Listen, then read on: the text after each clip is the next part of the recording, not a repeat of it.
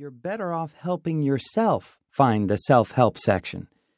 I recently made the mistake of walking into a bookstore and asking where the self help section was located. The store clerk, initially disinterested and dazed, perked up and stared at me. I think he was trying to ascertain exactly what parts of myself needed help. I started to feel insecure because I know there are plenty of ways myself needs help. Finally, he pointed me toward a section in the back of the store that was actually like an entire region. In fact, I would say they had dedicated one fourth of the store to all manner of self help guides. I perused the aisles, discovering new things about myself that needed help. There were titles like How to Make People Like You in 90 Seconds or Less, Becoming a Better You, and Influence The Psychology of Persuasion. It was overwhelming. I fled the self help section, doubts about my mental and physical health nipping at my heels. Full disclosure, I purchased three Jedi mind tricks for Street Fighters. You got a problem with that? Mind trick number one be an aggressor. Most of these books promised a new and improved version of my life in a few easy steps. It's hard not to be cynical because, logically speaking, if one of the books worked, the rest of them wouldn't be necessary. But the truth is, self help books that promise life transformation are everywhere. An article in New York Magazine reported that the self help movement has mushroomed into an $11 billion industry dedicated to telling us how to improve our lives. The article reported there are at least 45,000 self help books in print.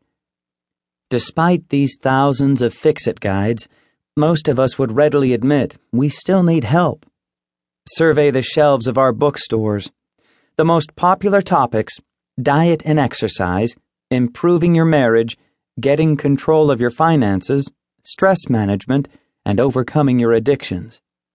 And these books, despite their different topics and titles, have such similar taglines and formulas that when I walked around the self help shelves, I felt like all the authors had been at the same Mad Libs party.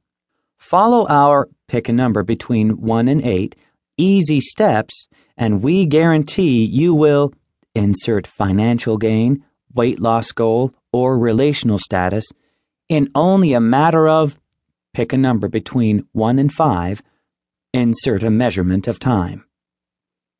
But because we are all too aware that ourselves need help, we are often quick to jump on this misery merry-go-round of trying six steps to better our lives and expecting better results. We know something is wrong. We even know what we want to change. Our diagnosis is spot on, but no medication seems to do the trick.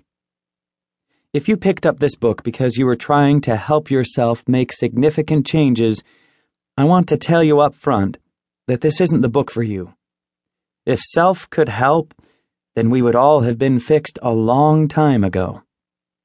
So let me be clear. Aha is not a self help process. It's the antithesis of a self help book. What Bizarro is to Superman, this book is to the self help genre. If this reference didn't connect with you, please choose one of the following.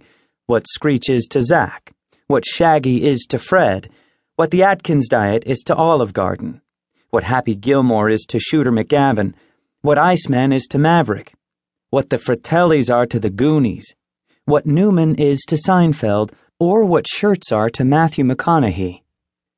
This journey begins with a rejection of yourself's offer to help. The story of Aha Instead of self help, we're asking for God's help because aha is a spiritual experience that brings about supernatural change. More specifically, let's define the word aha this way a sudden recognition that leads to an honest moment that brings lasting change.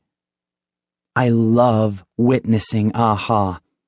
I see it almost every weekend at the church where I serve I listen to people as they tell about the spiritual awakening they have experienced. In that moment, there was a beautiful collision. At just the right time, a person's life.